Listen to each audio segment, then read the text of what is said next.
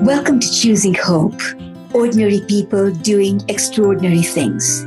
My name is Munira Premji, and I am the host of this podcast.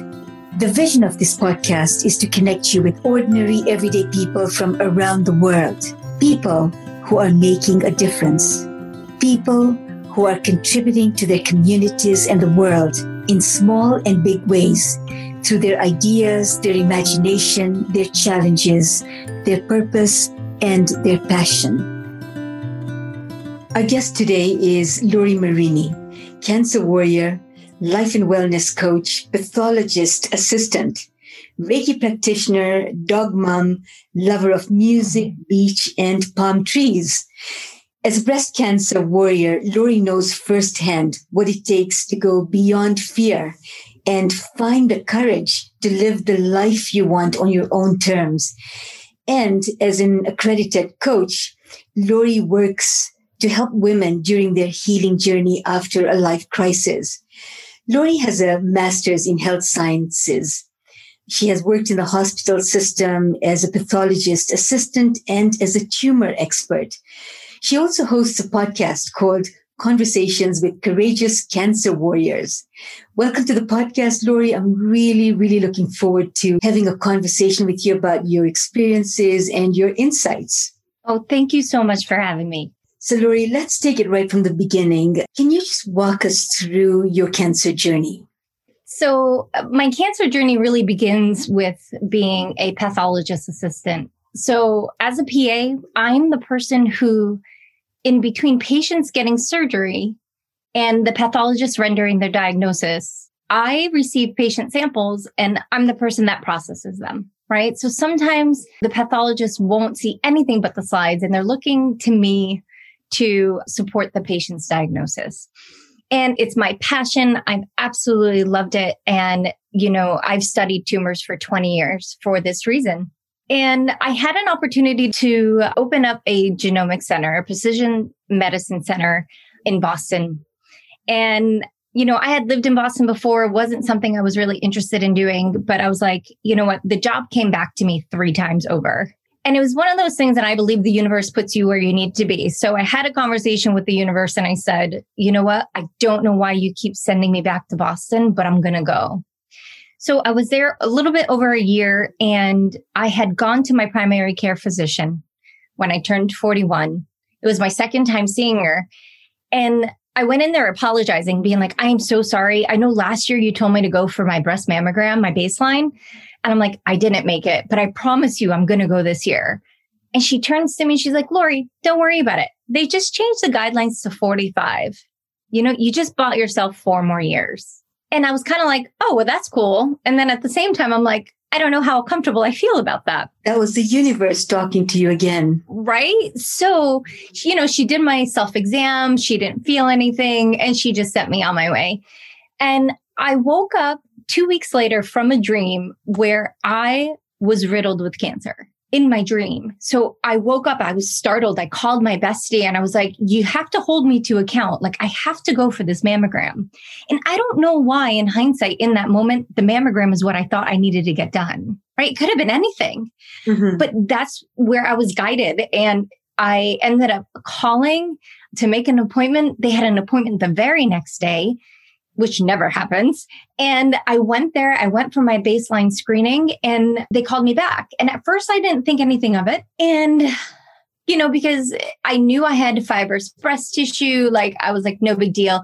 But it wasn't until they were on image 65 of doing an ultrasound after repeating my mammogram where they were measuring my lymph nodes. And so I've been in this field for a long time and I've used these images. I was like, I have a problem. There's something here.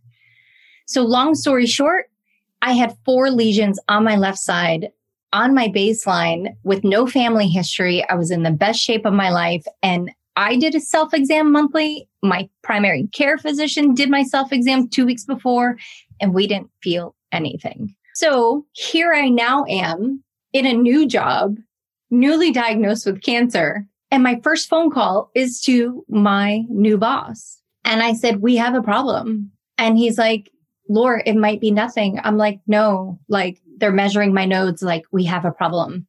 And it just so happened my boss is a world renowned breast oncologist. so he literally took the, I was so taken care of and I'm, will be forever, you know, just, I'm just forever grateful that he just set me up and had me go and, you know, he set me up with my surgeons, my oncologists, everything. And I was just within two weeks, I was in surgery. So it was, that was the easy part going through the surgery, going through the, you know, the recovery. It was when I got back to work. And mind you, I worked with metastatic cancer patients. I was there to support them. So for me to go and be alongside them while they're going through their journey and they've been, you know, some of them have been battling it for years. You know, here I am freshly, you know, fresh scars. And I'm just like, I really struggled. I really, really struggled with trying to heal myself as I'm trying to support others. And I had a really hard time to the point that I found myself like crying in the elevator, mm-hmm. you know, in between patients because, and so, you know, I put my life in motion. It's one of those things that it was a defining moment for me where I'm like, I can't live like this right now. Mm-hmm. I need to do something different. Yeah. So, well, I created a new position using my education with a biotech company where I was able to be removed out of the hospital for a while. And it was a really tough decision for me to make because I loved what I did. Like I loved to be of service. And but before all of that, I'm so sorry. I'm like getting ahead of myself. And I found myself as I was going through my healing journey, even though it was kind of easy for me because I knew what I w- was in for. I also knew too much. Like I knew what the worst case scenario could be. I've seen it firsthand. I've seen the devastation. So like I was telling my surgeons, like, no, this is what I want done. Like I'm getting a double mastectomy, right? Like, and they're like, you're being too aggressive. I'm like, no, this is what I'm doing. I've always said if I was in this position, this is how it's going to happen. And so I really stayed true to my guns. And it just so happened that my biopsies required that that's what I needed. And so, you know, I had four malignant lesions on my left side with also a condition known as DCIS. DCIS is bilateral and it's a precancerous state. So if you haven't switched over to malignancy, then they usually monitor you. But the standard of care is if you have converted over and any cells have become malignant, then you get both breasts removed, right? Some patients choose not to do that. That's what I knew would be the best course of treatment for me. So that's what I did. And, you know, as I was going through this process, I was blessed that I was getting treated where I worked. So I knew where the cafeteria was. I knew where to park. I knew where my doctor's office was, like all those little stressors I didn't have because I knew the environment I was walking into. I also knew the medical terminology. However, I still found myself to be completely overwhelmed. Mm-hmm. You know, I uh, I have so many questions to ask what you said. So um, the first is, you know, being a, a, tumor expert, being a pathologist assistant, on the one hand was a real blessing mm-hmm. because you knew how to advocate and you had worked with patients, and so you knew what you needed for yourself. And yet, on the other hand, w- was traumatic because you knew too much yeah, it's a blessing and a curse for sure. A blessing in the fact that nothing was a surprise to me as far as what I was going to be experiencing, right? I knew what the surgeries were going to look like. I knew the possibility of chemo, radiation. I knew that that was not a surprise to me. Um, the, the fact of seeing firsthand really what happens if, you know, I say it all the time you have one shot in getting it right. You have one shot in, in getting, in starting yourself off on the right foot with your cancer journey. You know, a lot of people choose to go not as aggressive as I did. And I'm not saying that they're wrong, but for me, I was like, I don't want to have to come back and do any more surgeries. Mm-hmm. Like, I don't want to have a positive margin that they didn't see. You know, I just didn't want to deal with it it was absolutely the right decision for you. And yeah. I just wanted to share with you that I so resonate with what you're saying. I didn't have to go through the, the aggressive treatment that you did for my breast cancer. But like you, I uh, went to my doctors and I said, there's, there's a lump I feel. And my mm-hmm. doctors couldn't feel that lump and said, but you just had a mammogram a few months ago. Maybe we should watch and wait. And I said, no, I've been feeling this lump for two weeks and uh, I think we need to, to do more. And to his credit, he says, you know, you obviously know your body really well. Let's get you doing another mammogram, like literally within three months of the last one. Mm-hmm. And, you know, that mammogram came back inconclusive. And then I had another mammogram and then an ultrasound. And literally all of this happened and the surgery happened all within one month because I advocated. I 100%. I 100% said, mm-hmm. no, there's something that doesn't feel right. And when you say that you have one shot at getting it right, you know, that's what came up for me, yeah. which is where I I knew that there was something going on and it needed to be resolved. And the truth is, when they removed my lymph nodes, all 16 lymph nodes came out cancerous. So if we had waited, there is no question in my mind. And you know, Lori, from your background, that that's not a good place to be. So I think the universe has really been protecting you and has been protecting me. Yeah, I'm clear, like to, to what you're saying. I'm clear that if I waited the five years, right? I'm I'm three years out, so I still would have yet to have gone for my baseline screening. Actually, I just would have went because I just turned 45. I'm clear 1000% that if I didn't advocate for myself at that time, you and I would probably not be having this conversation right now with how advanced my tumors were. Wow, I just had a chill. Yeah. I just had a chill go go through my body. I want to continue this conversation because there's so much richness in what you have to say.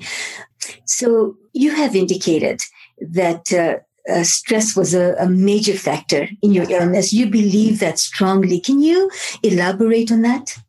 Absolutely. So I have done genetic testing and I, I'm not a carrier.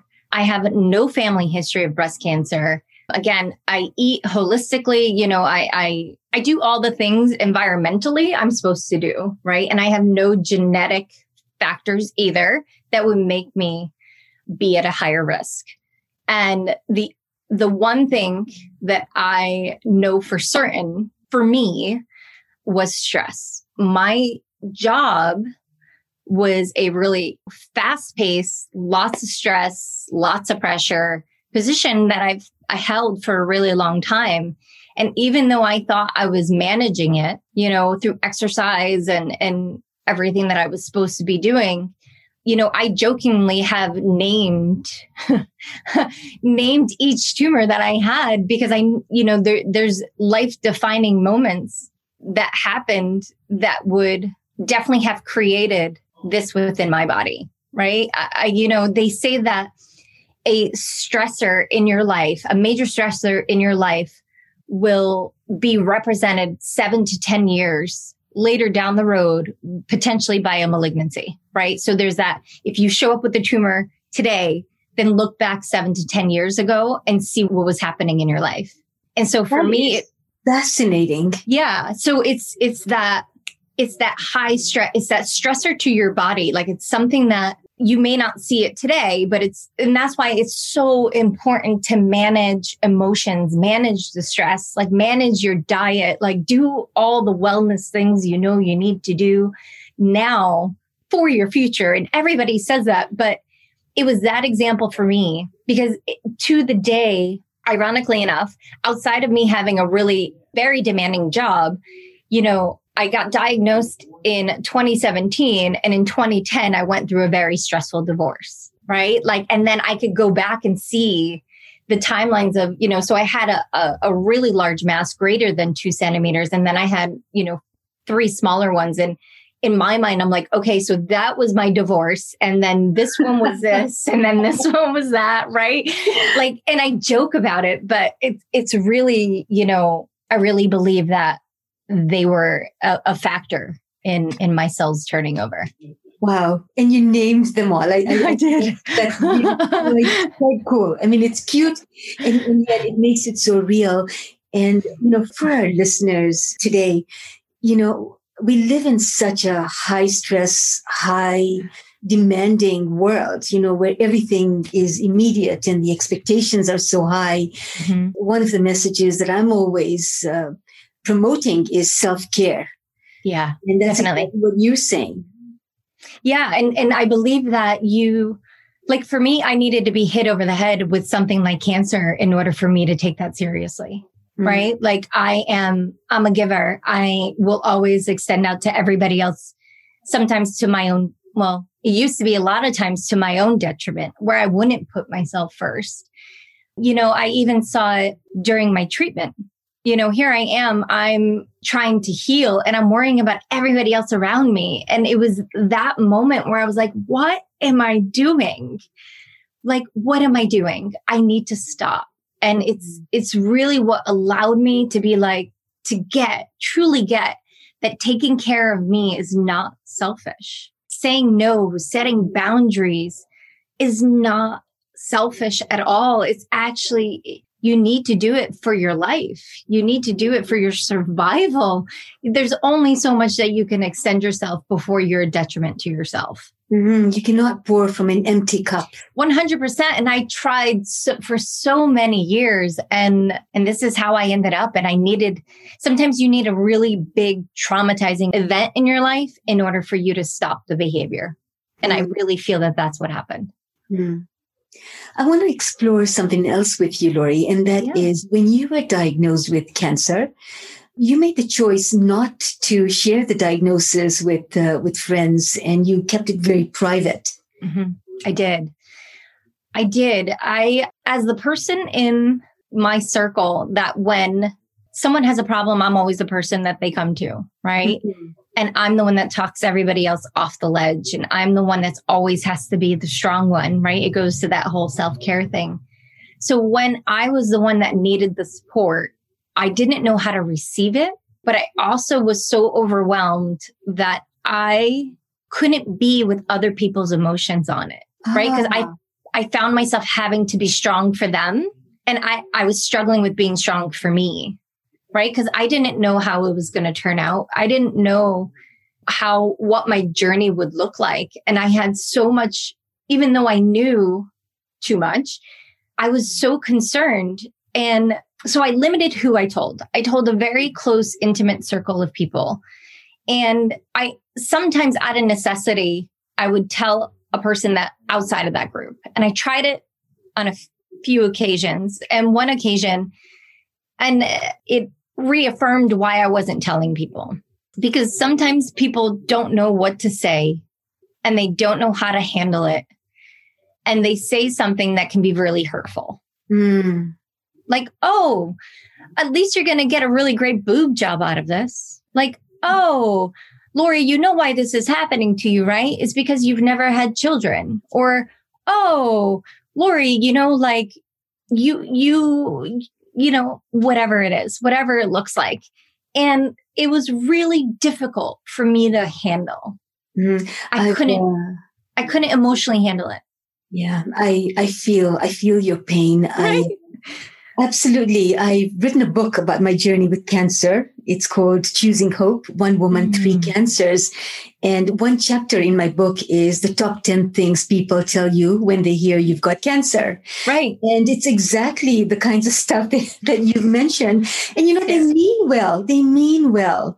Mm-hmm. And so, you know, this actually may be a really good time to ask you what would have been helpful for people to have said to you yeah. So, and, and you're absolutely right. They mean well. And I don't have any hard feelings towards it. But like, I will definitely, I will answer your question in a second, but I will definitely tell you that the t-shirt that someone bought me that says my breast, my boobs try to kill me. I don't know where that is, right? Like that one disappeared.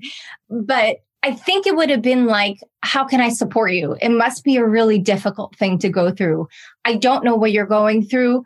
And I, I have no idea how you're feeling, but is there something that I can do? Like creating a safe space for somebody to just be like, I'm scared. I'm worried. I'm whatever your emotion is that you're feeling. Like I'm angry, right? Like we go through such a variety of emotions through the process that I feel that because people don't understand that at that moment that you get told you have cancer, you have just faced your mortality. Your mm-hmm. innocence of what your previous life was is like gone, right? Like your your life is no longer the same. You can never go back. And the the innocence of just like being free and and carefree is gone. So I think it's one of those things of I would really have loved for people to just acknowledge that. Acknowledge mm-hmm. that like this is really some serious stuff. I bet you're really afraid. Like what can we do together? Like, and if I can add to what you're saying, I, th- I think just empathy. Just yeah. empathy. You know, you don't need to be the problem solver because I don't right. think that's what we're looking for in that moment. We just want somebody to hold us, even if it is to say, I don't know what to say. I don't know what to say. And I want you to know that I'm here for you. That, that's all the validation that uh, I would have really appreciated. And the empathy, because, you know, so often people will say, just call me, you know, I'm here 24 7. Well, I will not call you. Yeah. Right? And sometimes what really helped me was sort of the practical stuff where somebody would come and drop off a carrot cake or yeah. somebody would, would come and say, hey, do you want to go grocery shopping? I can take you. Yeah. Or are you up for a visit this Saturday? You know, those are the things that really helped. Yeah. But just that safe space that you talked about. Yeah. And you're absolutely right. Like, it's one of those things that people are like, hey, call me if you need me. And it's like, I'm not going to call you. Right. And so when I, I speak to other people who are struggling with their loved one having or a friend, you know, whoever it is in their life going through this, I tell them be specific. Be like, hey, I'm going to come over and do your laundry, or I'm going to come over and bring you groceries. Is there something specific that you would like? Or, you know, I thought maybe we could go to the movies. Was that, would that be something that you would like to do when we were able to, to do that? Right. But give them specific. Don't just say, like, if you need anything, call me. We're not going to call you and Lord, everything, everything that you just said just landed so landed so beautifully with me because that's exactly the, the, the, stuff that I found helpful going through my journey as well. Mm-hmm. So you indicated earlier in the conversation that while you were going through the cancer treatment, did you say that you took on a different role, a different job? I did because I, the environment for me was not a healing environment. And, and I know that sounds crazy, but it was something that for me, especially being a high vibrational person, like somebody who is so empathetic, I couldn't be in that space and then heal myself because like I said, I, I feel other people's pain. Like, so I knew I had to make a change. I knew going to work every day being, you know, crying in the elevator, being stressed did not work for me but also it was problematic because of I still had physical limitations, right? I still couldn't open doors. I still had, I still needed some support. So I, you know, I believe that you, you invent your life.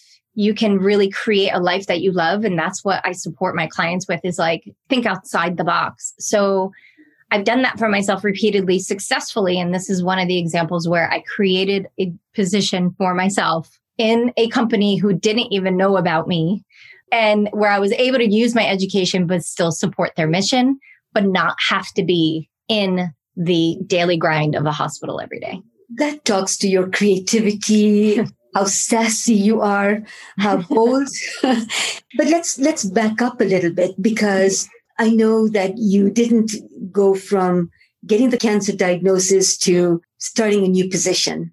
And so walk me through the, the change curve that you went through, because likely you went through denial. Here you are doing everything right. And then you find out that you have this drastic cancer. So walk me through the, the roller coaster that you went through until you came to this point where you felt that you were able to look at possibilities.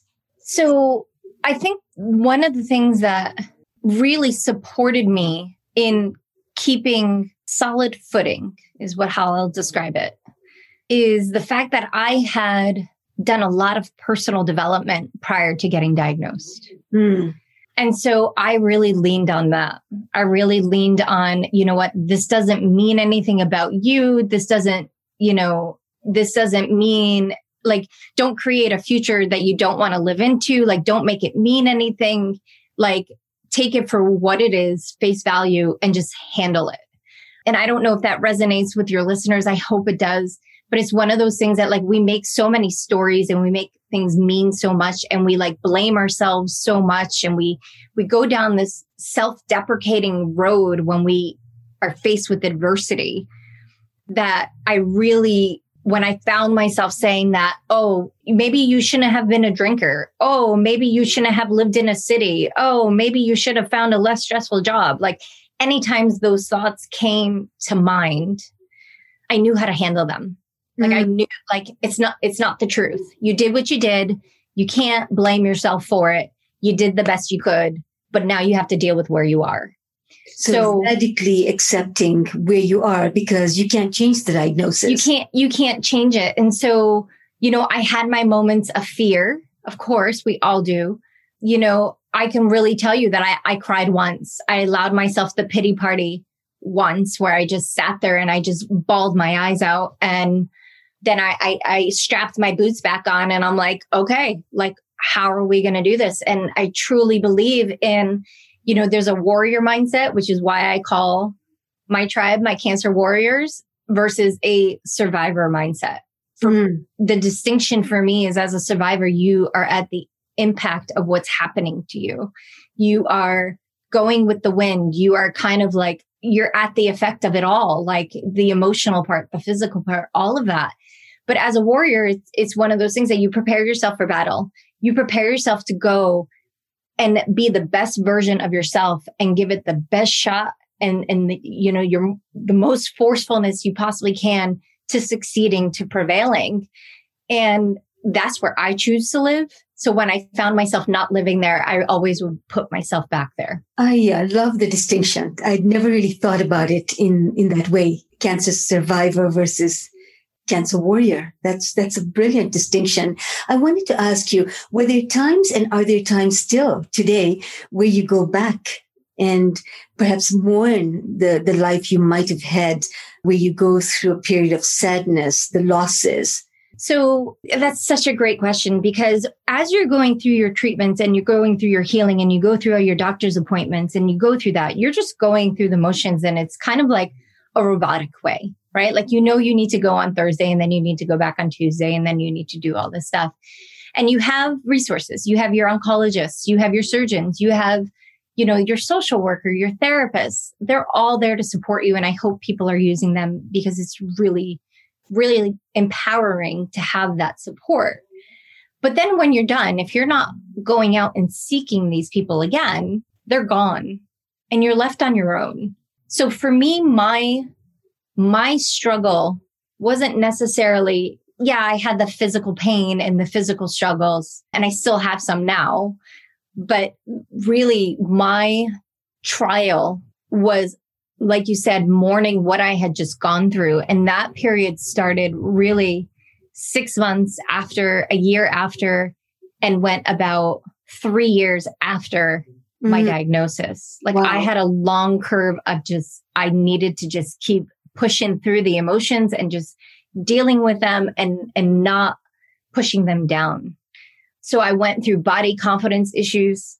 I went through, you know, self confidence issues. Mm-hmm. I went through the emotions of my relationships. Like I reassessed all of my relationships in my life and if they were serving to me, was my behavior serving to me? Was my environment serving to me?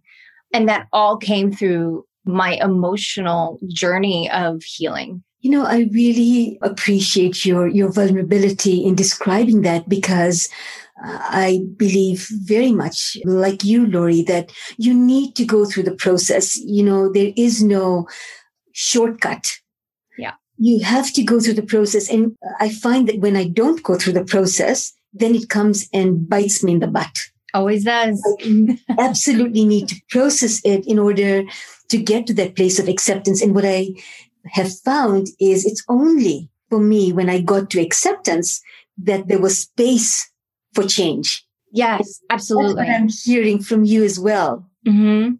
you know, and, and I hope it's okay that I, you know, paint this picture. I, I hope your listeners will be okay with it. But I'm a defining moment for me where I finally felt normal again, right? Because I didn't feel normal. I had these scars all over my body. I had all this pain. I had this limitation where I can't even open up a bottle of water, right? Like it's just, I never had a period of my life where I couldn't have been self sufficient. So that was also part of it too. But when I would look at myself in the mirror and I would see my scars and I would be like, you know, that really happened, right? It's always a constant reminder. I would always keep myself covered. I would always, I struggled really hard up until the point where I went and I got my nipple tattoos. Mm-hmm. I know mm-hmm. this sounds really weird. Mm-hmm. And that's why I'm saying I hope your listeners don't mind. But for me, that even though they're not real, they give me some sense of normalcy with how my body looked. Right. right?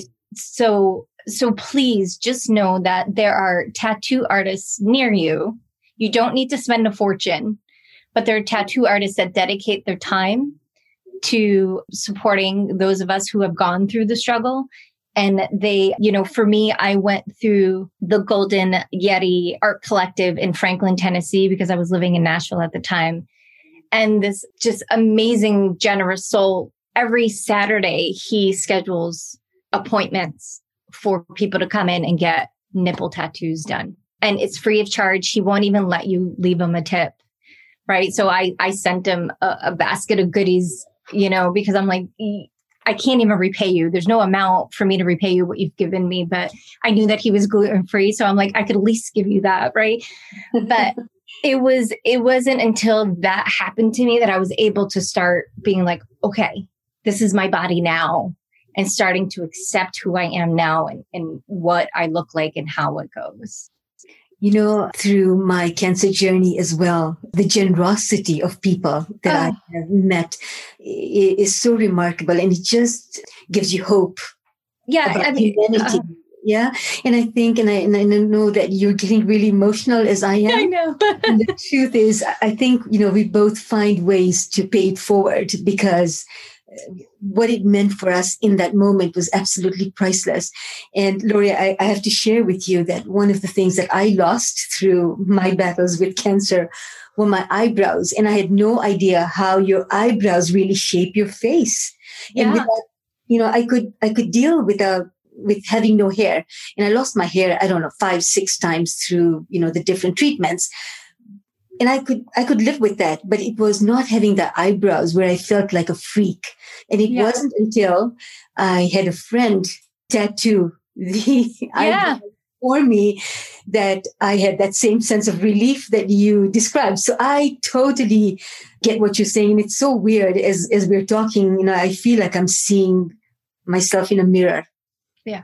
You know, we've yeah. got we've got some identical experiences. And I've also gone for microblading and it's absolutely fantastic. I wish I would have done it sooner. So I can understand you with the eyebrows. It's so, it's so true. But we all have our version of that, right? We all have our version of something that we don't like and it wasn't our choice, right? Like getting cancer wasn't our choice. Getting the scars that come from it wasn't our choice. Going through the treatments weren't our choice and they, they cause such havoc on our being but it's like, then you just got to let that go, let that anger go and just be like, this is where I am. And, and this how, is what it is. And how can I be the best human now? Let's talk a little bit about your coaching practice. So I know yeah. that your niche are women who have gone through trauma and health challenges. Mm-hmm. Tell me a little bit about that. Yeah. So, like I said, this process for me was really overwhelming. And it gave me the realization of like, okay, so I, you know, I, I'm, I'm knowledgeable in this field and I feel this way. So if I feel this way, like how is anybody else getting through this? So for me, it really is what propelled me forward to becoming a coach, you know, to getting certified as a coach and, and to really be of service for people who are struggling through crisis. And for me, it's one of those things that our health crisis are the same as our emotional crisis, right? Like I'm not there to tell people what treatments they should have. I actually work with people, you know, clients post treatment is when like, okay, you're done. And now what? What do you want your life to look like? What do you want to create for yourself? I believe that we can create our lives. We can design them, you know, and that's what I support them with. Like having the courage. Someone asked me the other day, like, what do you live by? And my tagline is live courageously. Like get out there, do it. There's no other time than now. And that's what I support people with. So I have one on one coaching. I have group coaching. I have some courses. So like my latest course is a virtual vision board where people can go and they, they could create their life. And then I also, you know, include sessions with me on that. But also I have that podcast, that podcast where people come and they just share their stories. And, you know, my my intention, my daily intention is if, if I can help one soul a day, then I've done what I've been set out to do, right? Like I've, I've reached my purpose. Purpose. Yes. Thank you.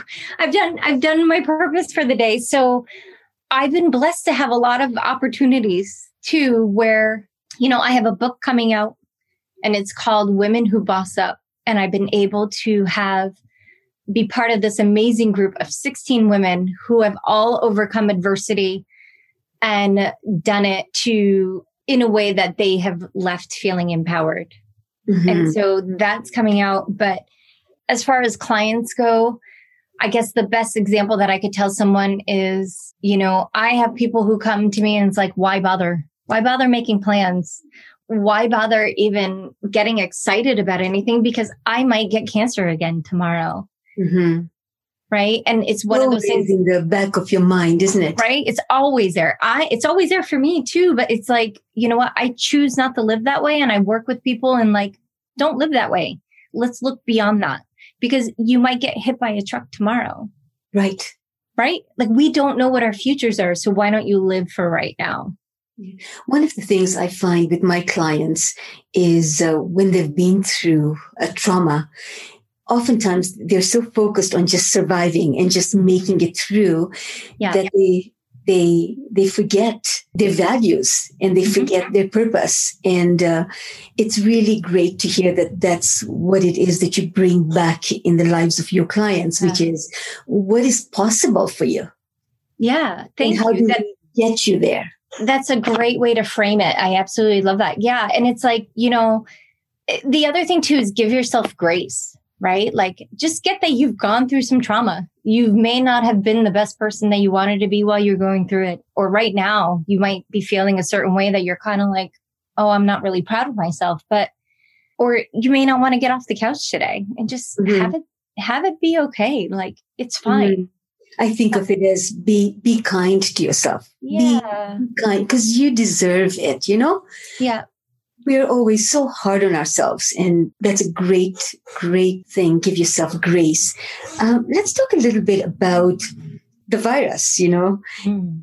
covid-19 has there's been an upheaval in our in our lives in a big way and in some ways you and i both know that it's no different than what a person has to live through after a diagnosis mm-hmm. yeah, yeah do you want to talk a little bit about that yeah, thank you for asking that, especially now with the fact that I read this morning that, you know, there's talk about shutting the country down again, that numbers are going up and, you know, it, it causes a lot of stress for people. It causes a lot of concern for people. So the virus for me is just like having a malignancy. It's one yes. of those things where the steps you need to take in order to be preventative with being at the effect of the virus is just like when you're going through chemotherapy and you're immunocompromised, right? Like you wear a mask, you wash your hands, you stay away from people that are questionable, right? Like look at people's behaviors. You know, that's the first thing that I do when I walk in a room is I'm assessing how people are behaving. Do do I feel comfortable enough going near them or don't I? And you know, COVID has has created this like a panic. But it's just like when with going through a cancer diagnosis right like you you have to be mentally prepared. You have to put yourself in a position to win. Put yourself in a position where you've done the best you can. You've taken all the precautions. You are smart about it. You know like you don't have visitors in your house if you think that they've traveled the world recently right like you don't do that you you're smart about it But it also doesn't mean that you close yourself off. You need community, you need people around you. So even if that's doing that through technology, you know, mm-hmm. having, you know, happy hour FaceTimes, I like to call them, with or without the alcohol, right? Like get involved and just remember to support those around you, right? There's so many people that cannot support themselves that if you have the opportunity to be kind to someone else, then, then do it. Like I, I think that that's what's been most difficult for me is just seeing so many people so stressed out that they just are forgetting the common decency. Mm-hmm. Right. Like, uh, I was literally at the grocery store the other day and I was going and I was grabbing my, my almond, uh, actually my coconut milk. And some lady was like, excuse me. And like, she literally pushed me over. I was like, I'm still in the middle of getting this. Like, you know, but like, you just got to also have, give them grace. Mm-hmm. We don't know what they're dealing with. Just let them go. Don't sweat the small stuff. Where do you get your resilience from, Lori? oh, it's not really something I've ever really thought about. I think you can't go through an experience like we've gone through without being grateful of what you have right now. So every morning I wake up, I turn to my boyfriend and I say to him, I'm like, we woke up today. How are we going to make today great? And the first thing we do is we get out in nature. We take a walk down to the waterfront and we just get present to the fact that we're alive and we have an opportunity to be of service to others and and to really be true to ourselves and standing there there's no other way to be what an incredibly wonderful way to wake up in the morning and say hey i'm alive and how do i make it a great day and then of course you have the uh, the benefit of palm trees and in in Sarasota. and again, that was a choice, right? Because we were in Nashville and we were very happy in Nashville, but you know, life life happens to you and there's sometimes you cannot avoid whatever's coming your way. And for us, that what we couldn't avoid was a tornado taking our building, right? And so we were homeless and we were trying to find a new place to live. We had a really big struggle around it. And we always said we wanted palm trees. So I looked at Dan and I was like, how about some palm trees? And we just took the actions to make it happen. And while everybody's hunkering down because it was at the start of COVID. We're literally renting a, a moving truck and just being completely unreasonable and just filling up our truck. And, you know, I found us an apartment sight unseen and we were here within probably a week and a half of being like, let's just do it. And it's so just your house, like, your house gets blown away, mm-hmm. a tornado, and that's in March of 2020. March 2nd of 2020 and a few weeks later you you've made the call to to move to palm trees yeah we were here by we were here by april 15th we had our plan and then we couldn't execute until april 30th because the apartment wasn't available but yeah so you totally live your values you talked about live courageously and that's what yeah.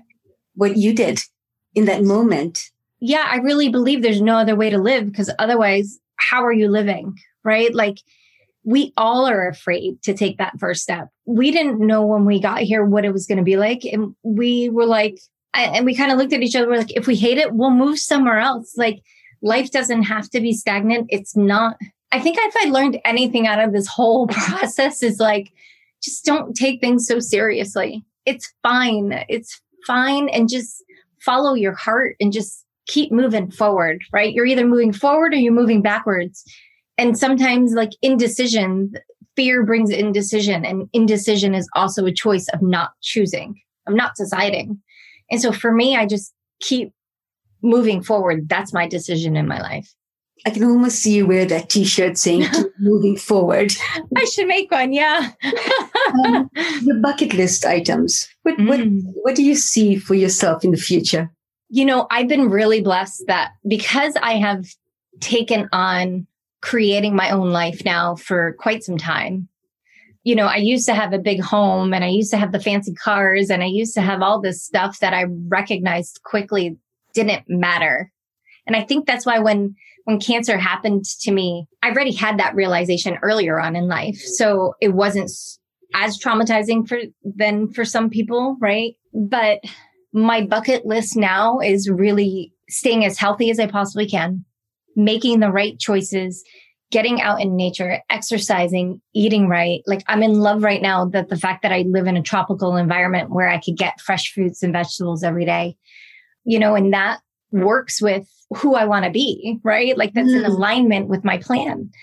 The other thing that we talk about in our personally where we want to go is we we honestly keep talking about every day and that's why we walk to a marina every day of what it would be like to live on a boat right? Like our our next step is we want a houseboat. We want to go and be able to just pull anchor and just go and sail off to another place where we haven't discovered yet. We also want to keep community around. So you know having all of our family and friends that we love still be in contact with them. I have a lot of different countries that I haven't visited. So that's definitely on my list, especially now with 2020. We usually have four trips planned a year. Wow. We literally maneuver and, and move and shake and figure out a way on how we can do that. And so 2020 has been a year of hunkering uh, down. Yeah, we got one trip in. We had just gone to Ireland right before the tornado and before COVID so that's and that's kind of why I think the boat life will really work for us because we we love traveling.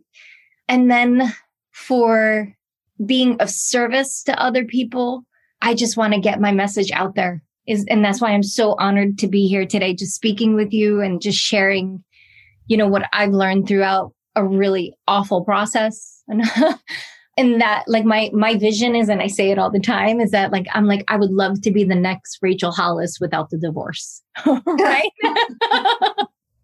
like move over rachel i'm coming right like i would love to be able to share my knowledge and create make a difference for people on on a big scale i would love that there's nothing more that I would hearing love. is uh, self care. I'm hearing uh, travel and adventure. Yeah. Community, living your values and making a difference. Making a difference always, every day. Absolutely love that. You know, it has been such a joy and pleasure to have this conversation with you, Lori. I um, I feel really privileged that you brought us into your life.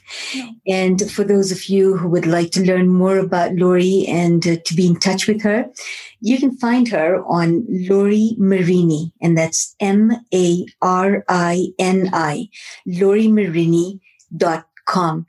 Lori, what does hope mean to you? This podcast is called Choosing Hope. Mm. What does hope mean to you? Hope. Oh, what a great question. Hope for me is always finding the positive in everything. Find the happiness, look for the good, find the gratitude. And, you know, it may not look the way that you want it to, but find the good in it. Yeah. Do you know what really resonated for me when you said that? Mm-hmm. I love how you made hope an active tense.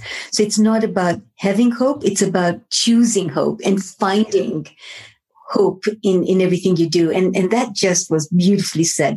Thank Any you. last words, Lori? You know, I heard this the other day. It's not mine, but I don't remember how I, who I heard it from. But if anybody remembers anything from what we talked about today is that health is a state of body and wellness is a state of being mm. where, your, where your actions are in alignment with your true self and where you want to go and who you want to become. Hmm. And that's that's my new life mantra, right? Like I it resonates so much with me. It's about I, being. It's about your being and who do you want to be for the world is like what I say to to everyone like if you can choose any way to be, who do you want to be? Like what if today was your last day on earth like what do you want your legacy to be? How do you want to be remembered? And i think living there there's no other way but to have hope and to see the beauty that's around us and the beauty in people. There's so much hatred right now that we need to find the good we need to find the helpers and we need to unite. We need to keep all the people that are there to do good in the world like we need to keep them moving forward and not not quieted not silenced. Those are universal messages for a troubling time. Yeah. That's a great way to end. Thank you so so much lori. It has been a joy having you. Thank you so much. The honor was truly mine. I hope you enjoyed today's show. If you like what you heard click the subscribe button to listen to more episodes And if you are an ordinary person doing extraordinary things and want to be a guest on this show, message me on my Facebook, Instagram, or Twitter feed. In the meantime, whatever you're doing, wherever you are, choose hope. Hope is the spark that ignites us to move forward and make things happen.